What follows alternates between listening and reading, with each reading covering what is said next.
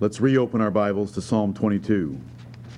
It is my prayer that for every one of you faithful that have been born again by the Spirit of the living God and that are His children will draw nigh and embrace the Lord Jesus Christ this morning again. And that we might have sweet fellowship with Him as we consider what He did on the cross for us and what glorious blessings He obtained for us there and has blessed us with in the gospel. Our verses that we memorized last Lord's Day and throughout the past week were Galatians 6:14, but God forbid that I should glory save in the cross of our Lord Jesus Christ, Amen. by whom the world is crucified unto me and I unto the world. God forbid that we should glory in anything but the cross of Jesus Christ. Amen. And if you can find glory in other things to exceed the cross of Jesus Christ, and so that you find a, a reconsideration of his cross painful and boring, it is a horrible statement about your soul. Right, man. The Apostle Paul said in 1 Corinthians 2 2, For I determined not to know anything among you save Jesus Christ and Him crucified. And so your pastor has determined this morning to present Jesus Christ and Him crucified to you again. Amen. I want you to come to grips with Him and embrace Him. I opened the service this morning with Revelation 3:20. Behold, I stand at the door and knock. If any man hear and will open that door, I will come into him and sup with him. That is not a salvation text like it is abused in so many places. That is an offer and a promise to his people, right, right. the church, in Revelation chapter 3 and verse 20 of Laodicea, that they might open to him and have fellowship which they were lacking in that church. They were a lukewarm church because they weren't having the fellowship with Jesus Christ. There is no psalm that can excel Psalm 22. You might find a few messianic psalms to compare with it, but not to excel it. Right. Do you meditate on the psalms? Do you meditate on the messianic psalms? When we use that word messianic, we mean the psalms that describe the Messiah. The psalms that describe Jesus Christ, that prophesy of him. Do you meditate on them? Do you sing them? We shall sing this one tonight. What of Psalm 22? Do you love Psalm 22? Are you able to look at Psalm 22 and read it? And look at reading it and consider reading it as if you were opening a honeycomb? And every verse that you take apart and every word within those verses is like the sweetness of a honeycomb to your taste? If not, my brethren, it condemns our souls and the state of our hearts, for we should love it. It is sweet to us. It right. should be. This psalm is definitely about the Lord Jesus Christ from beginning to end. Four times it is quoted or referred to in the New Testament accounts of what happened to Jesus on the cross. From the first verse to the eighth verse to the 18th verse to the 22nd verse, it's all fulfilled in Jesus Christ. Some you might have difficulty seeing the fulfillment in Christ. This one, there is no difficulty. It is pure pleasantness, it is pure pleasure of looking at what Jesus did for us. If your heart is cold this morning and you are thinking, oh no, Psalm 22. Here we go again. Can't we ever get off? Oh, brethren, something's wrong with your heart. Right. Either it's never been right, or you've allowed too much of the world to come into it this past week, or you're too tired this morning and you haven't prepared yourself for this worship. You would not doze in the presence of your boss, and your boss, compared to the Lord Jesus Christ, is a despicable snake. I want to tell you about the Lord Jesus Christ. Amen. This psalm is in the first person. Jesus Christ telling us from his heart by the Holy Spirit of prophecy what it was like to hang on the cross of Calvary. I cannot exhaust every verse of its sweetness, or we would. Maybe I should, but Amen. it is not my plan for this morning because I want you to see the beautiful picture. I don't want you to forget the last third that is so glorious and brethren, the song we're going to sing at the end of the service this morning will be different than the two we just sang. The two we just sang describe the first two thirds of this psalm, right. and the one we're going to sing describes what should flow from that. Amen. Because my Savior is no longer begging for God to come and help him, Right. because his God did come and help him. That's right, that's. And he wanted to praise and profess that God in the great congregation. And all the nations of the earth, which includes us, have turned unto him, and we are his seed. The Lord hath done this, and we should rejoice and be glad. This psalm can be divided. If you look at it, I almost want you to feel the pages and look at them and have them burn into your brain, your memory, your hearts, where these words are located. But these 31 verses can first be divided into two sections a section of his grief on the cross that runs down through verse 21, and then verses 22 through the end of the chapter that describe his victory and the blessings of the gospel as we learn about what happened at the cross of Calvary and how all of his elect shall be saved with an everlasting consolation. So the first 21 verses are a description of his grief, and then verses 22 through 31 are of his victory and how the Lord's blessing upon him and upon us as his seed. The transition actually takes place in the middle of the 21st verse. Notice the first half of the 21st verse is Save me from the lion's mouth. That is a prayer. Because to this point, God has not heard him or delivered him. And yet, look at the second half of that verse For thou hast heard me from the horns of the unicorns. And right there we have a transition from grief to blessing, from destruction to deliverance, from judgment and punishment to salvation. Because it then says in verse 22, I will declare thy name unto my brethren, because he has been heard and delivered by his God. That's if we di- divide the psalm twice. We can also divide the psalm three ways. If we look at the first 10 verses, they describe Jesus Christ appealing to God that he trusts him. And why isn't he delivering him? Because he always delivered his people. It's the Lord Jesus Christ appealing to his great faith and trust in his God. There was never been a man that has had the faith like the Lord Jesus Christ. Amen. Never. Right. He trusted in God from his mother's breast, as we're going to read. He always put his trust in God. He always pleased his father.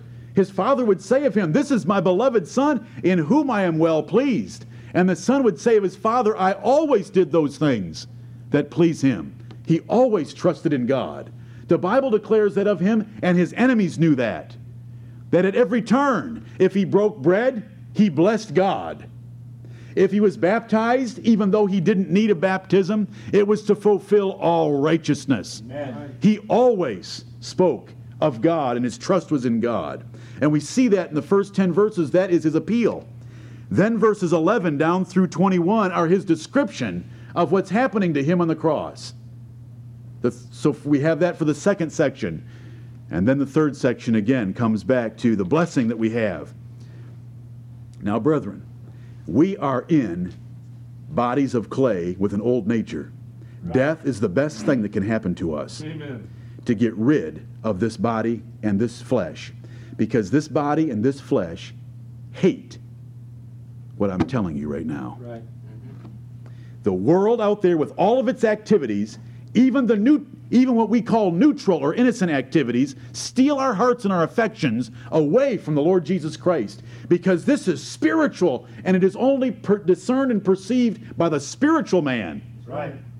And this morning, I beg you in your hearts to ask God to forgive you for being negligent of His Word and of His Son, and to pray that by His Spirit He'll revive your hearts to love His Son. Amen. And I, not, I don't want to take that long. I want to give you the picture of our Lord Jesus Christ. I cannot leave Psalm 22. I have spent many, many, many hours in Psalm 22 over the last number of weeks. And I have sung it more times than you have sung any psalm or combination of psalms in your life. And we will sing it again tonight. I have rewritten the Psalter for Psalm 22 to make it as close as possible to the words of our King James Bible so that maybe you can enjoy it a little more as we sing it. This is a test of our souls, brethren. If we don't like Psalm 22, we have a problem. Right. I have a problem. You have a problem. And when we feel that problem and, and we feel that flesh rising up against Psalm 22, humble yourself and repudiate that flesh and beg God for mercy, and He'll come to you Amen. and teach you the glory of what we have here. This is what this world was created for for the presentation and exaltation of God's grace and judgment in the person of the Lord Jesus Christ. This is His tender Son, and He's lifted up in this psalm like no other psalm. Let's take the honeycomb into our hands. Verse 1 My God, my God, no man ever trusted in God like the Lord Jesus Christ. God was his God from his mother's belly. He always trusted in God. And here he cries out, My God, my God, as he had cried so many times before. But this time he is not heard. The Savior would say of himself that my Father always hears me. And yet this time he is not heard. My God, my God, why hast thou forsaken me? Brethren, our Lord Jesus Christ was God and man. We call that the incarnation. Those words are not in the Bible. The words in the Bible are Great is the mystery of godliness. God was manifest in the flesh. Amen. The words in the Bible are The Word was made flesh and dwelt among us, and we beheld his glory. The glory is of the only begotten of the Father, full of grace and truth. The Bible would say, His name shall be called Emmanuel, which being interpreted is God with us. Right. I don't like using words that aren't in the Bible, but sometimes we use them. Incarnation means God becoming flesh and dwelling among us as a man. That union between his divine nature and his human nature was never separated. So while he hung on the cross, he was still the God man. But in what way was he separated from God so that he would say, Why hast thou forsaken me? The comforting fellowship and loving presence of God was taken away from him because he had our sins upon him. And so God turned his back on him because God cannot look approvingly upon sin. And yet, the divine word, the divine nature of Jesus Christ was still with him, supporting him, so that the judgment and punishment he took was of an infinite value. And yet, the personal relationship with God he had always had, even while on his mother's breast, was violated and was torn asunder by our sins. My God, my God, why hast thou forsaken me? He'd never been forsaken by his God. God never forsook his only beloved Son, but he did while he was hanging on the cross. And you know where these words come from, but from the 27th chapter of Matthew and the 15th chapter of Mark. This is what Jesus Christ actually said word for word while hanging on the cross. My God, my God, why hast thou forsaken me? Our Lord Jesus Christ, who had a relationship with God like no other, of constant bliss, love, joy, and peace, it was torn asunder for you and for me.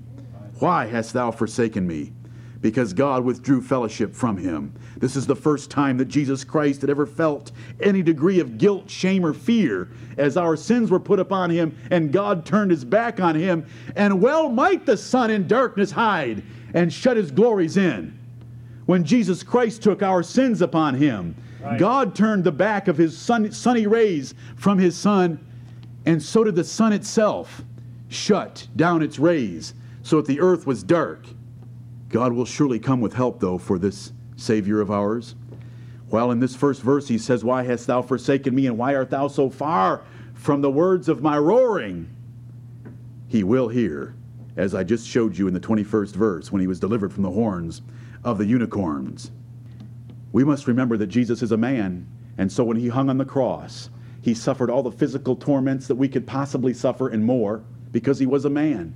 Because he was a man with a human spirit, he could endure and feel all the pains of separation, loss, loneliness, guilt, shame, fear, and reproach that he did, that we could ever feel, and a whole lot more. Right.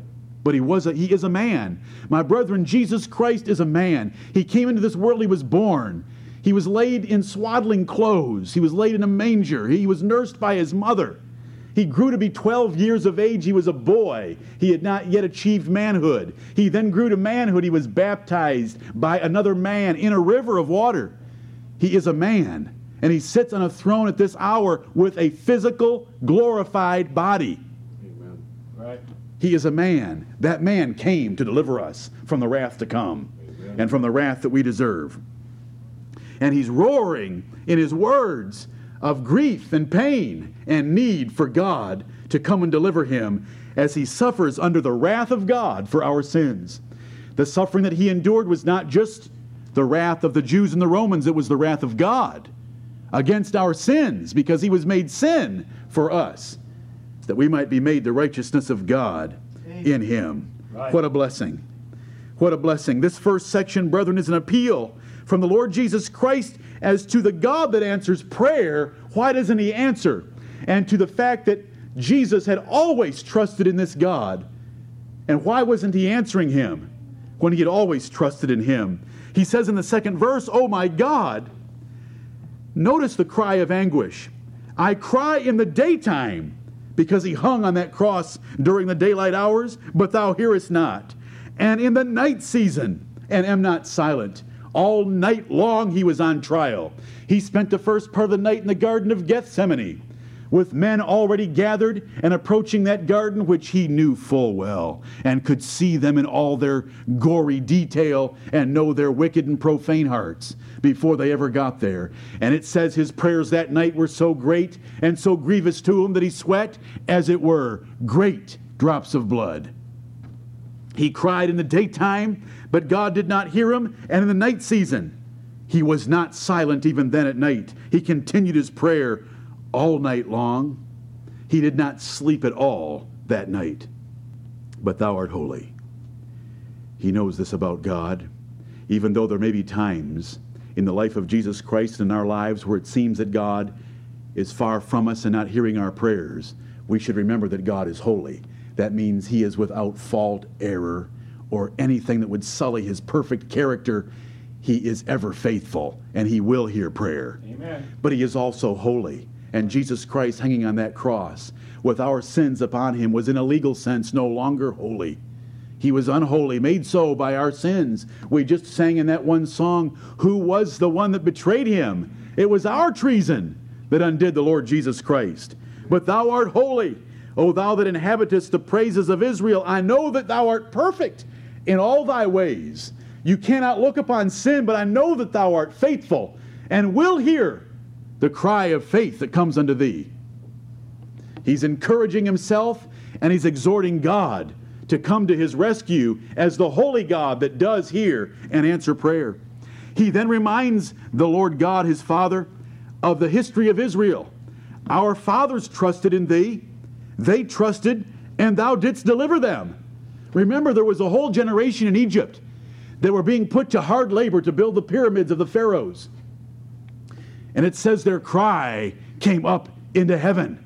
Right. And the Lord heard, and the Lord sent a deliverer named Moses, who brought them out of the land of Egypt, out of the house of bondage, and into a land flowing with milk and honey. The Lord had delivered the people of Israel. And here Jesus is in his prayer, and it's an example for us on how to pray. But look at how Jesus appeals to the fact you've always answered prayer in the past. Answer it now. Our fathers trusted in thee. They trusted and thou didst deliver them. They cried unto thee and were delivered. They trusted in thee and were not confounded. They stood at the Red Sea. They feared being confounded because here they had been delivered from the land of Egypt. They had gone a short distance and now they stood at a great body of water with the Egyptian army approaching behind them. If, if the Lord did not deliver them, they would be confounded because what would you deliver a nation of a couple million people for just to kill them in the desert? And they cried unto the Lord, and Moses cried unto the Lord. And did he deliver them? Amen. He opened up the Red Sea for them and they passed through. Their cry was heard. They cried unto thee and were delivered. They trusted in thee and were not confounded. When they were hungry, he sent them manna from heaven. When they were thirsty, he opened up a rock. The Savior is reminding God, his Father, that he had always heard and answered prayer. But why not mine? I cry in the daytime and I cry at night and you don't hear me. Those were the fathers. He says in verse 6 But I am a worm and no man, a reproach of men and despised of the people. He was treated like a worm. What creature do you want to pick lower than a worm? not only because it burrows in the earth, but because it is such a despicable, slimy little creature of God. And the Lord picks that to picture himself, but I am a worm. I'm not the illustrious fathers that were looked up to by that nation. I am despised of the people and reproached of them. His enemies had appeared to have gotten the better of him, hadn't they? Do you know what he looked like on the cross? Did he look like a Savior on the cross? Did he look like a deliverer? Did he look like Lord? Did he look like the Messiah of God, the Christ of Israel, hanging on the cross? I'm a worm and no man. There's nothing desirable about me, and isn't that what the Bible testified of him? That when we see him, there is no beauty that we should desire him? Right. He hath no form nor comeliness. And he's confessing this to God that there's nothing, there's nothing there to earn the respect of any man. They're treating him like dirt, like a worm as they abuse him and reproach him and scorn him and laugh at him and mock him in his trial and on the cross. And he certainly appeared to have been forsaken by God, didn't he? Oh, didn't that give his enemies great joy to see that he appeared to have been forsaken by his God? All they that see me laugh me to scorn. They shoot out the lip. They shake the head. All of those are expressions you may have read or heard in the Messiah or other pieces of music, but brethren, this is the Word of God. This is Jesus speaking in the first person, describing what it was like for all of those hours in which he was on trial and then on the cross. All that see me laugh me to scorn. Do you know what they did to him in the judgment hall of Pilate? They took his clothes off of him and put a scarlet and purple robe upon him, which would be the colors of a king, the king of the Romans especially, or a king among the Romans and they put a crown of thorns that they plaited together with their own hands and drove it into his head and gave him a reed in his hand that would look like a scepter. And they mocked him, the whole band of soldiers. Those that were specifically assigned by Pilate to crucify him went and got the rest of the band of the soldiers in that particular garrison and brought them all together. And they mocked him as a king and smote him in the face and blindfolded him and made him guess as to who might have hit him last. All they that see me laugh me to scorn, and they say, Hail, King of the Jews! He, he certainly didn't look like a king, did he? He looked like a worm and no man. And they mangled his face, and they scourged his back, and they put a crown of thorns upon his head and drove it into his scalp so that blood ran down freely.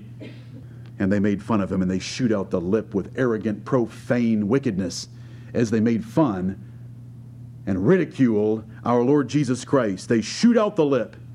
They were quick to speak things that should never have been spoken against the beloved Son of God who was laying down his life for us. And brethren, he went as a sheep to the slaughter. And as a lamb before her shears is dumb, that means quiet. He opened not his mouth. I think you and I would have opened our mouths. I think I might have had a little prayer for 12 legions of angels. But he went quietly while they made fun of him, and he was the Lord of glory. This is Jesus Christ describing it. This is not the prophet describing it. This is Jesus Christ in the first person by the spirit of prophecy telling us what it was like. All they that see me laugh me to scorn. They shoot out the lip, they shake the head, saying, He trusted on the Lord that he would deliver him. Let him deliver him, seeing he delighted in him. They're making fun of his faith in God because God is not rescuing him immediately. And because the rescue is not immediate, the poor little short sightedness of mankind is so profane and wicked. It tries to believe, and it does believe in the hearts of unregenerate men, that there is no help for him in God. And so they make fun of the trust that he had put in God for 33 and a half years. He always trusted God. Go look at any event in his life. He trusted in God. They, make, they make fun of his faith. And there he is. His prayers are not being answered. Thou hearest me not. The words of my roaring are being passed over. You do not hear me. And they're making fun of my faith. The fathers of Israel trusted in thee, and they were always delivered. Why am I not being delivered? But do you want to see how strong his faith was?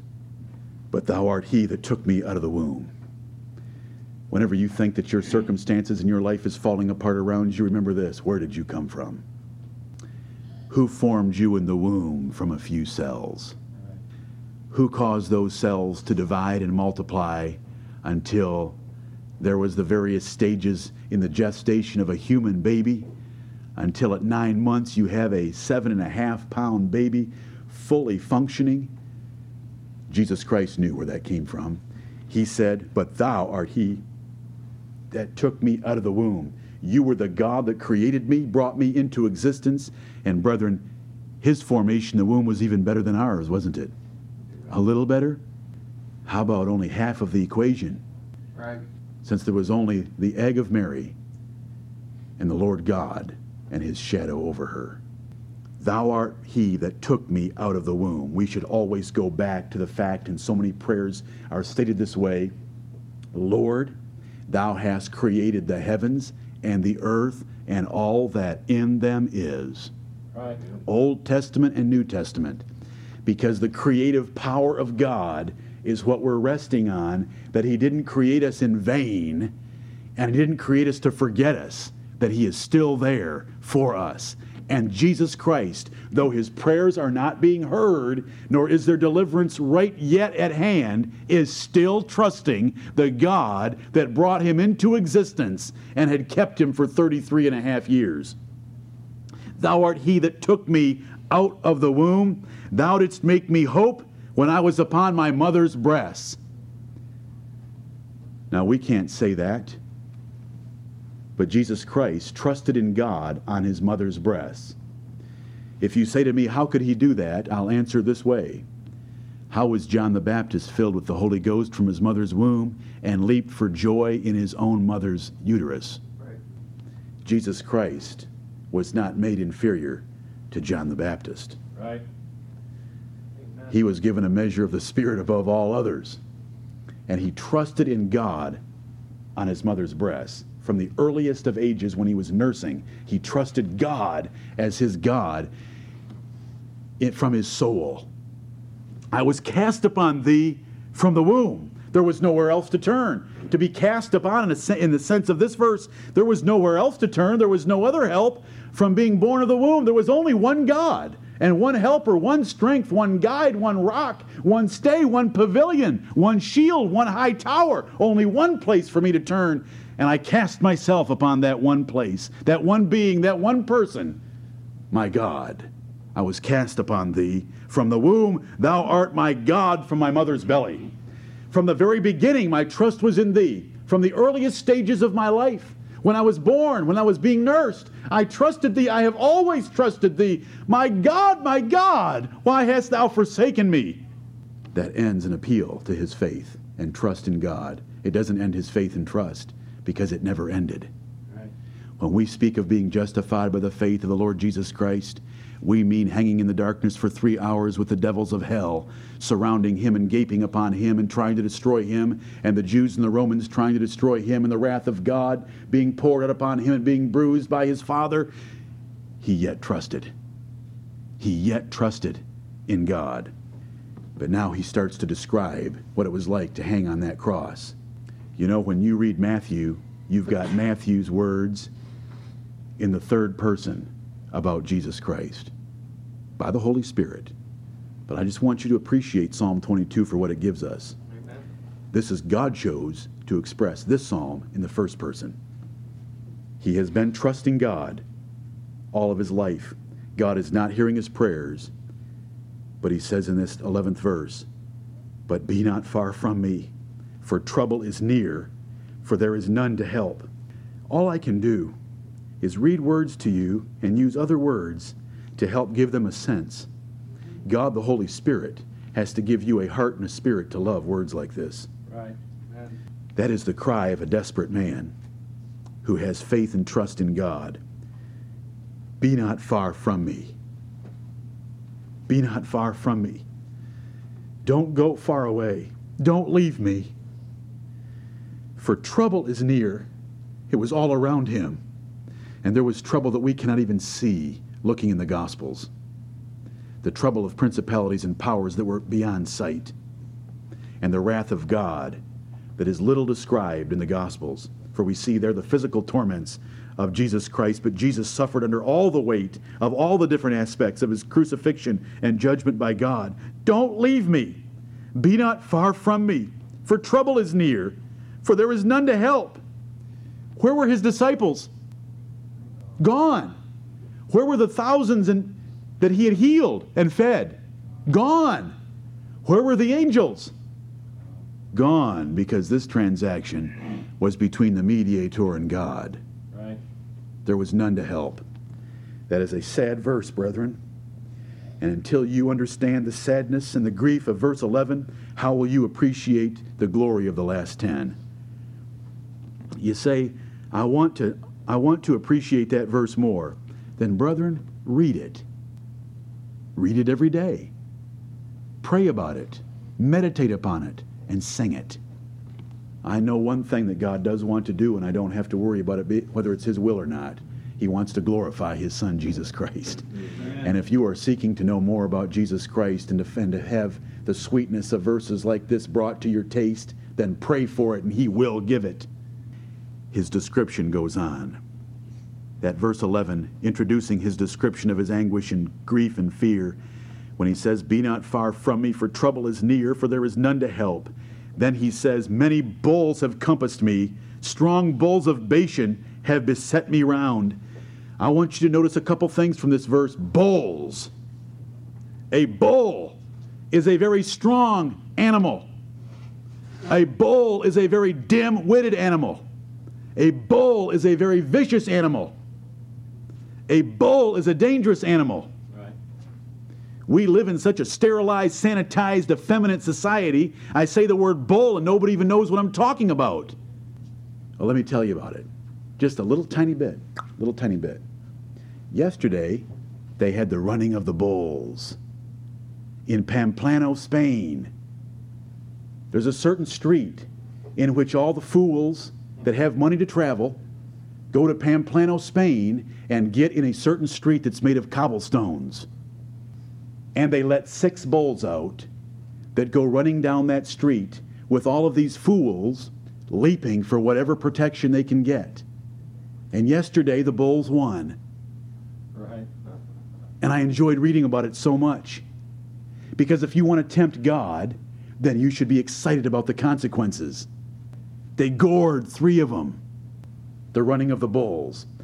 It's in the news. You can go get pictures of these bulls with their jaws gaping wide open and saliva and slobber dangling to the ground, and their eyes that give the indicate, indicate that there's no intelligence at all between their horns, and all they do is come ripping down that, that alleyway, that street, looking for whatever piece of flesh they can get a horn through and throw it.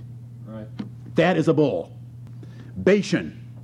Bashan was territory on the east side of the Jordan River where the half tribe of Manasseh settled, not in Canaan, but on the other side, where there was a king named Og, king of Bashan. He slept in a bed. He sa- it says he was the last of the giants. All I know is he slept in a bed that was nine cubits long, that's 13 and a half feet. He may have been Goliath's bigger cousin. Right. 13 feet long, Og, king of Bashan. And the Lord destroyed him. But Bashan is known throughout the Bible. Ezekiel, Amos tell us about the cattle and the oxen and the bulls of Bashan.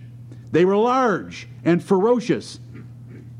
And so here we have a picture for us that there are many bulls and they're strong bulls of Bashan. And I want you to notice the second thing from this verse. They are they have compassed me. To compass, do you know what a compass is? What is a compass for? You buy it in school packages. What does a compass do? It draws circles. Because the bulls compassed him all around, there was no place to run or hide. He was, he was circled for 24 hours. When he was on trial, he was circled. When he was being scourged, he was circled. When he was being ridiculed, he was circled. When he was hanging on the cross, he was circled. He was compassed, and the, and the, the Holy Spirit tells us further that he was beset me round, all the way around. Have you ever been no, you haven't. Have I ever been? No, I haven't.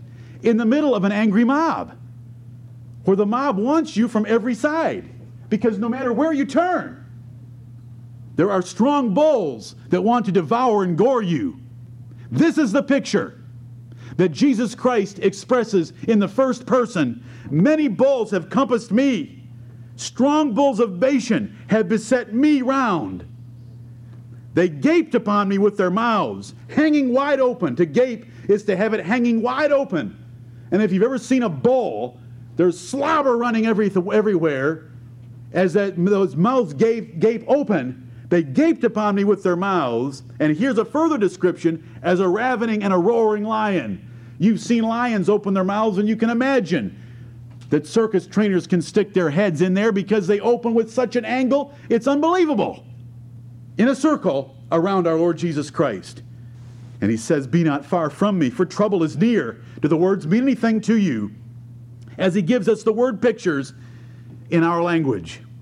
For there is none to help, surrounded by bulls that looked men, men that were like bulls, the Jews and the Romans, hitting him, hating him, mocking him, ridiculing him despising him. Because the plurality of verses 12 and 13, we understand this about the Jews and the Romans. When I come to verse 14, I am poured out like water. I am poured out like water. There is no strength left in me. I am poured out like water. There's nothing left. His blood was gone. He had bled all day, bled all night, scourging, crown of thorns, holes through parts of his body. I am poured out like water, and all my bones are out of joint. You suspend body weight from hands and feet on a cross in the air that has been you have been nailed to it on the ground and then it has been set in its place and with the jar it tears your joints and as you hang there trying to push down with your feet in order to get your diaphragm open enough to get air into it for several hours as you hang there, you are slowly pulled apart. Your joints are pulled apart. And Jesus Christ says in the first person, All my bones are out of joint. My heart is like wax. Now, how solid of a thing is wax? It comes near the heat and it turns to liquid. It is melted in the midst of my bowels. The strength of a heart of purposing to fight, to resist, to take the pain to endure is gone. He is poured out like water. His heart is melted. There is no more strength in him. My strength is dried up like a potsherd, like a broken piece of pottery is all my strength. He was once a carpenter. There is no strength left. And my tongue cleaveth to my jaws. He can't get his tongue away from the roof of his mouth because there's no moisture in him he is entirely dehydrated. So that we would come to John chapter 19 and verse 28 and he would say, I thirst. And he speaks of God, and thou hast brought me into the dust of death. I can feel and see death coming. You have brought me into the dust of it.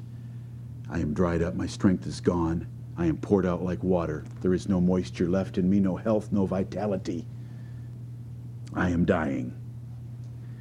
He says in verse 16, For dogs have compassed me. Again, I want you to notice the word compass. Dogs have encircled me.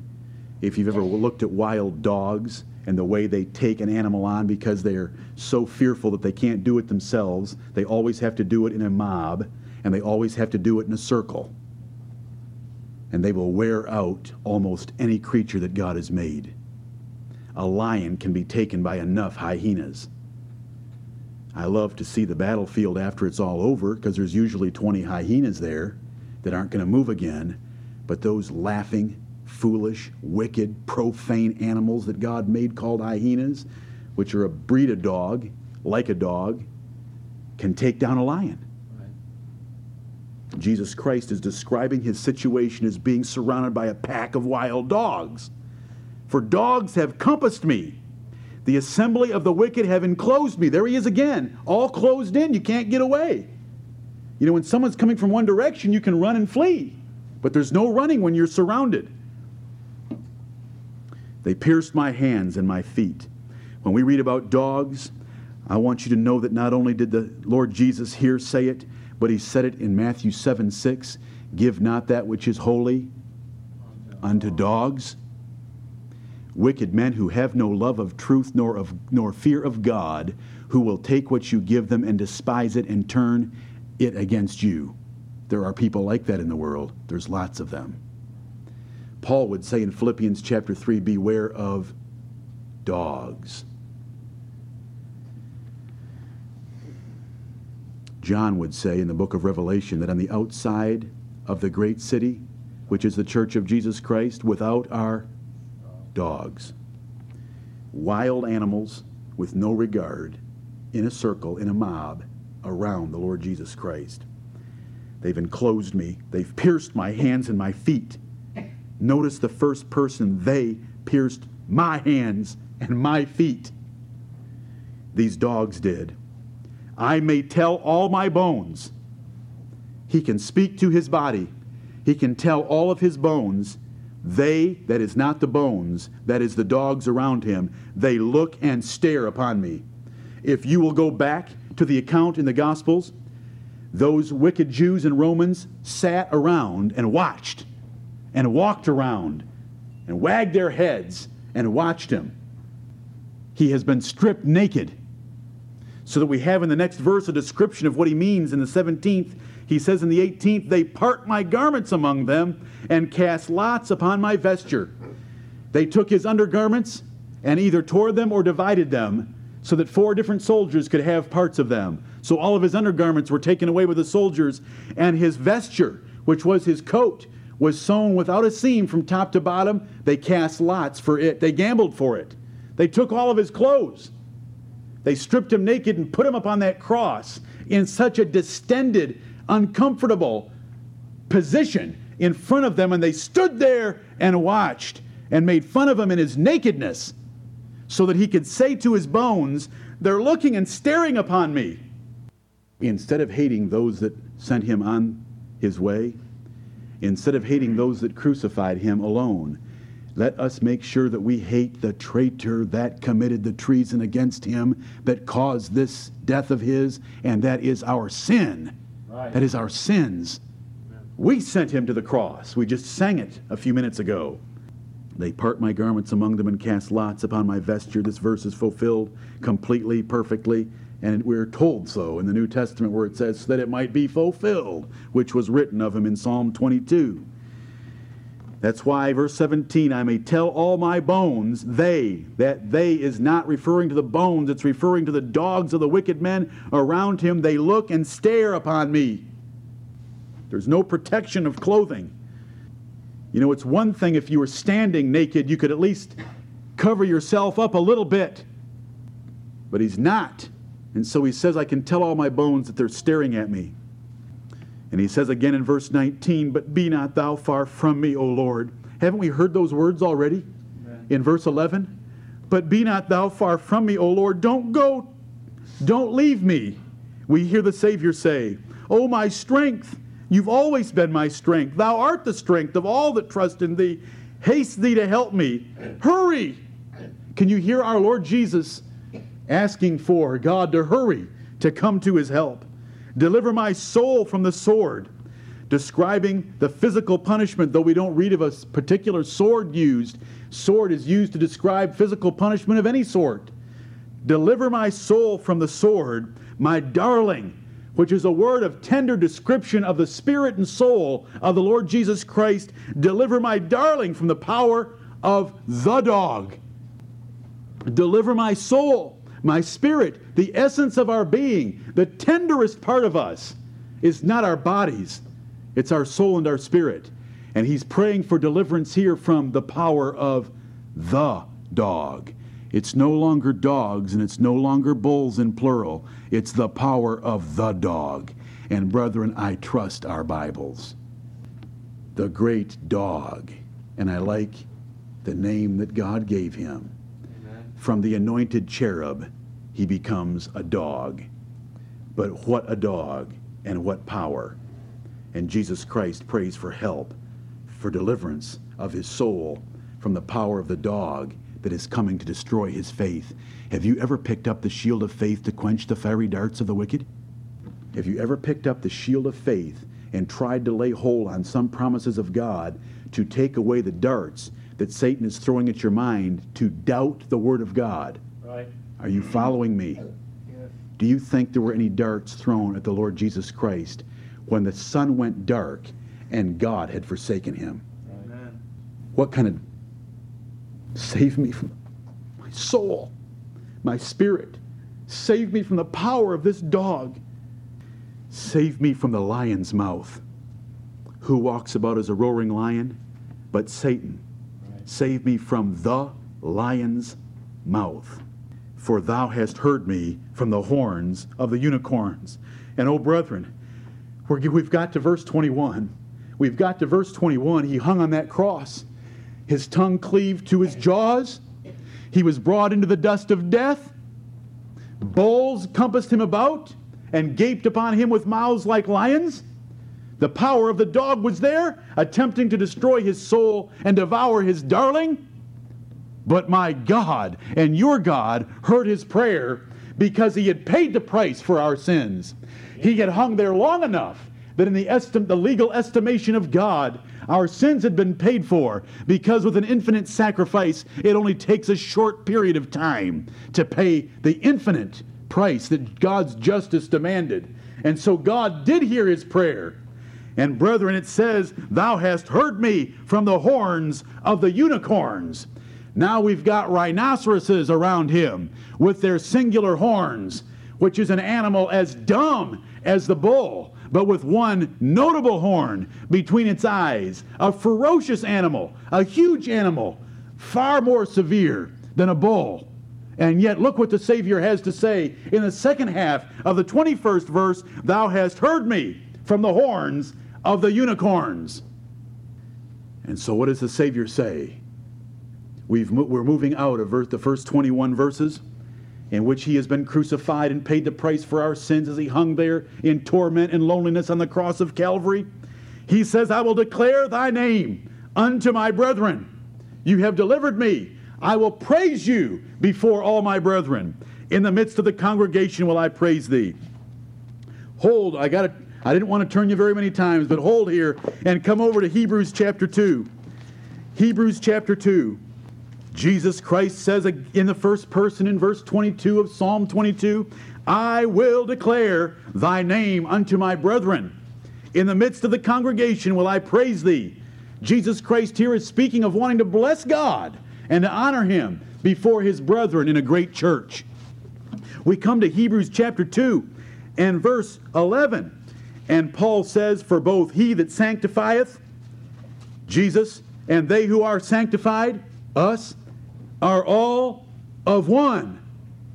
For which cause he is not ashamed to call them brethren, saying, I will declare thy name unto my brethren. In the midst of the church will I sing praise unto thee. The purpose for the quote here from Psalm 22 is the word brethren. We are the brethren of the Lord Jesus Christ because we're all of one. Blood is thicker than blood. We've been bought by the precious blood of Christ, and we are in one body, the body of Christ. We are his brethren. Amen. We are his family. We are his seed. We are his children.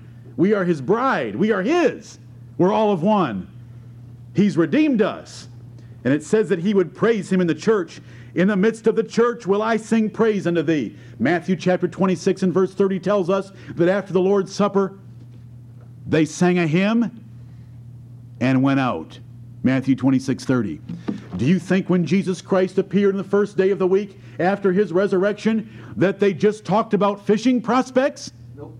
Do you think when he appeared the eighth day after his resurrection, again on the first day of the week, that they talked about fishing prospects?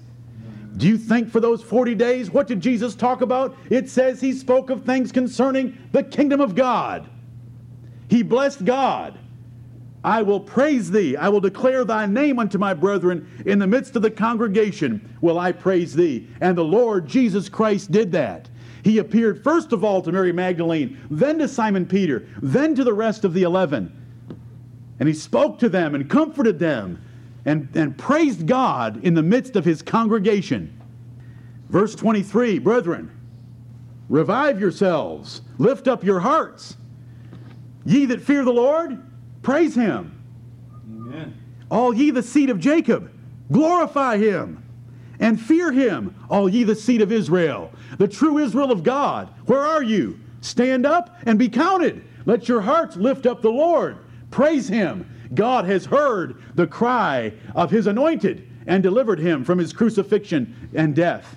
and raised him up again. He's delivered him. He paid the penalty and, and the price and laid down his life for us, and God has rescued him. Praise him, glorify him, fear him, all ye the seed of Israel, the true Israel of God. For God, he hath not despised nor abhorred the affliction of the afflicted, neither hath he hid his face from him. And we can say altogether, or finally, but when he cried unto him, he heard. He may have turned his back on him for a short while, for our sins to be judged by his righteous judgment. But then he heard, and he delivered the Lord Jesus Christ, yea, from the power of the grave. Don't we sing a song? He tore the bars away? Amen. Wow! He tore the bars away. Yes, God heard him. Heaven and earth shook, brethren. When Jesus Christ gave up the ghost, the sun was darkened, and there was an earthquake, and the graves were opened. The power of his death, his death, the power of his death was indicated by other people being resurrected at the same time. Now that is a glorious deliverance. Right. Praise him, glorify him, fear him. Amen. Oh, I better hear it from you when we when we sing in just a few minutes. Don't you let me down this morning, and don't you let down the Lord Jesus Christ this morning. Fear him. He has done this for us. God did not despise nor abhor the affliction of his afflicted. He didn't hide his face from him to, altogether or finally, but when he cried, he heard, My praise shall be of thee in the great congregation. I will pay my vows before them that fear him. Those that fear him are believers.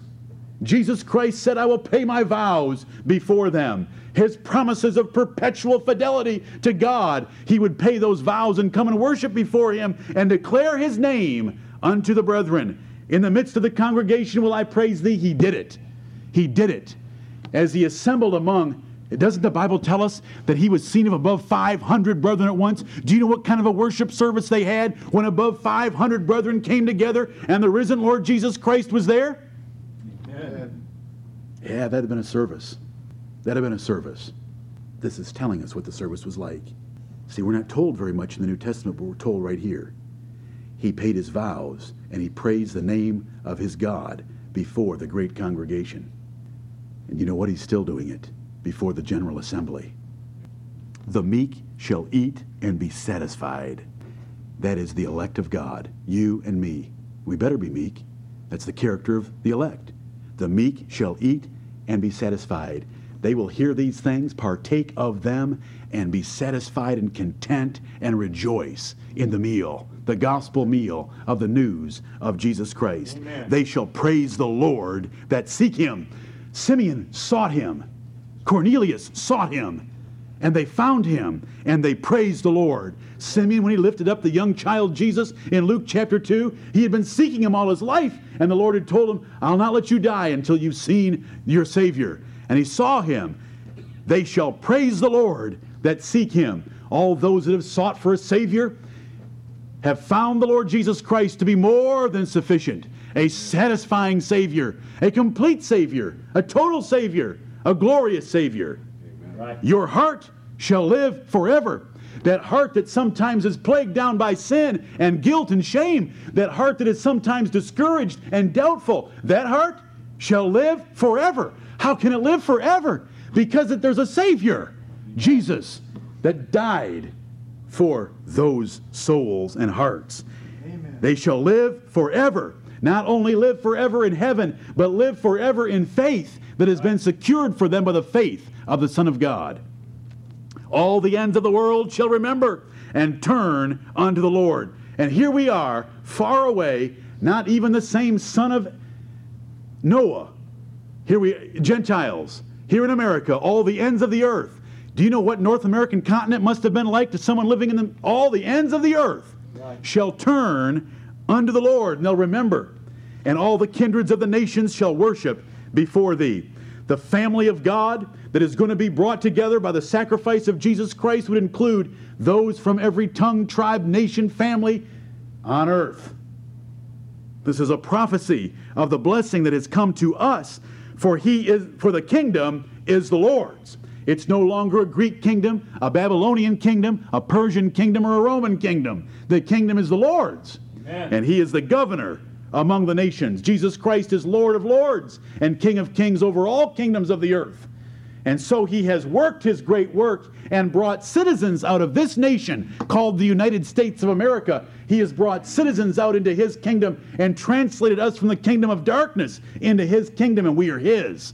And, and all the ends of the earth shall turn and remember what Jesus Christ did for us, and praise him and glorify him and fear him, all ye seed of Israel. All they that be fat upon earth shall eat and worship. All those that have had a wonderful, blessed life, the rich, the prosperous, the favored. This is what's being described here in this 29th verse. All they that be fat upon earth shall eat and worship. The rich shall find consolation in Christ they never found in riches.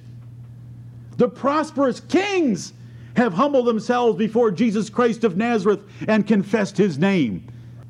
Kings and the rich shall humble and eat and be and worship when they hear the gospel of what Jesus Christ has done. All they that go down to the dust shall bow before him. Here's another category of worshiper, the opposite end of the spectrum, the poor. Those that have never been favored, that are always down low in the dust. They too shall bow before him. They'll be worshiping him. And none can keep alive his own soul because only God can do that. Right. And so they cannot keep alive their own souls, though they be poor or though they be rich. Their souls are kept alive. Remember, their heart shall live forever. Their souls shall be kept alive by the power of the Lord Jesus Christ and his great work for us on the cross. And so when those people find a Savior that can keep their souls alive forevermore, it doesn't matter whether you're poor or rich. You eat and partake of that blessing and worship and bow yourself before him. A seed shall serve him. It shall be accounted to the Lord for a generation. Jesus Christ has his children, he has his brethren, he has his family. This section of his family is having a family union today. We come together in an assembly like this to worship together because we are all blood bought children of the Lord Jesus Christ. Right. A seed shall serve him. It shall be accounted to the Lord for a generation. This, these are his children, and it's counted by the Lord as his family. This word generation is not talking about 40 years, it's talking about a progeny, a family, descendants. We are his descendants and his family. And it's accounted to the Lord as the family of the Lord Jesus Christ. A seed, not all, will serve the Lord Jesus Christ, but those that do are his family, the family of God, the household of faith, the household of God as it's described in the New Testament. They shall come, this seed, this family, they shall come and shall declare his righteousness unto a people that shall be born.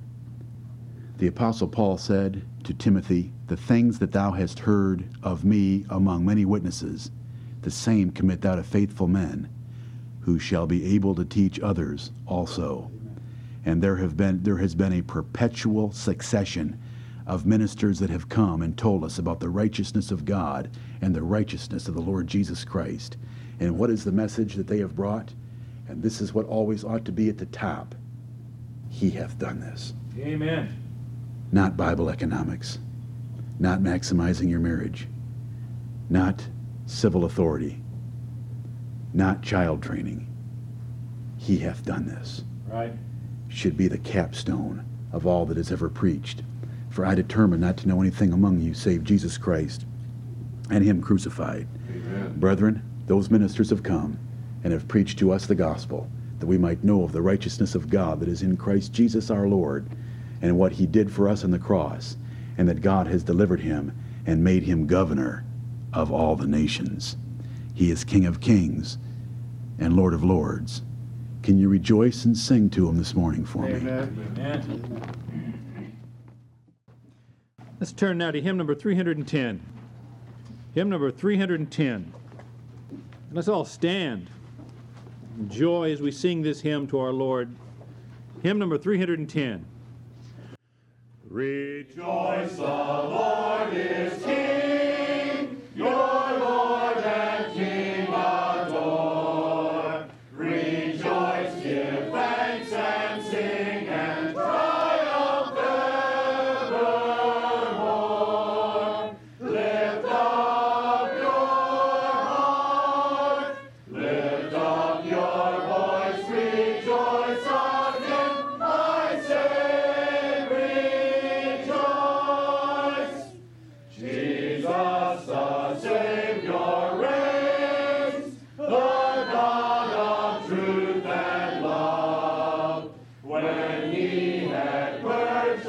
birthday you.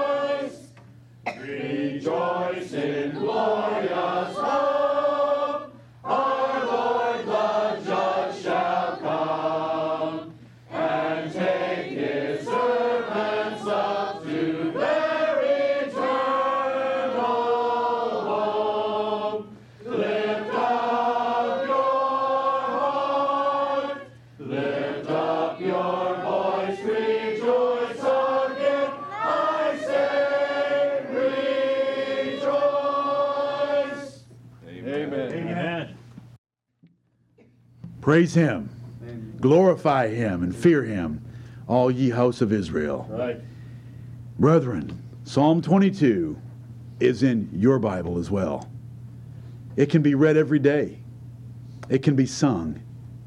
You should meditate upon it and seek the Lord in it and see what he has done for us. We are most blessed Amen. to have been told that he hath done this. That's right. Let us love him and serve him. A proper glimpse of the Lord Jesus Christ and sin becomes a despicable thing. Right. It's only when we get our eyes off of him. Brethren, seek him. It's my prayer for all of your souls to seek him and find him, that you might have fellowship with him in your hearts. Heavenly Father, to the glory of thy great and glorious Son, we do pray that you would bless what has been done this day to your own honor and glory and the profit of our souls. Cause us, O Lord, by your Holy Spirit, to remember and to turn unto the Lord and to seek him. And let all these people know that he that is governor among the nations, he that is Lord of lords and King of kings, he has said, If any man hear my voice and will open that door, I will come into him and will sup with him, and he with me. And, O Lord, I pray that pastor and people together might have fellowship with the Lord Jesus Christ like we have never had, That's right. to the glory of your Son and the praise of your grace. Mm-hmm. For we pray in his name, that most excellent name, Jesus Christ of Nazareth. Amen. Amen. You are dismissed.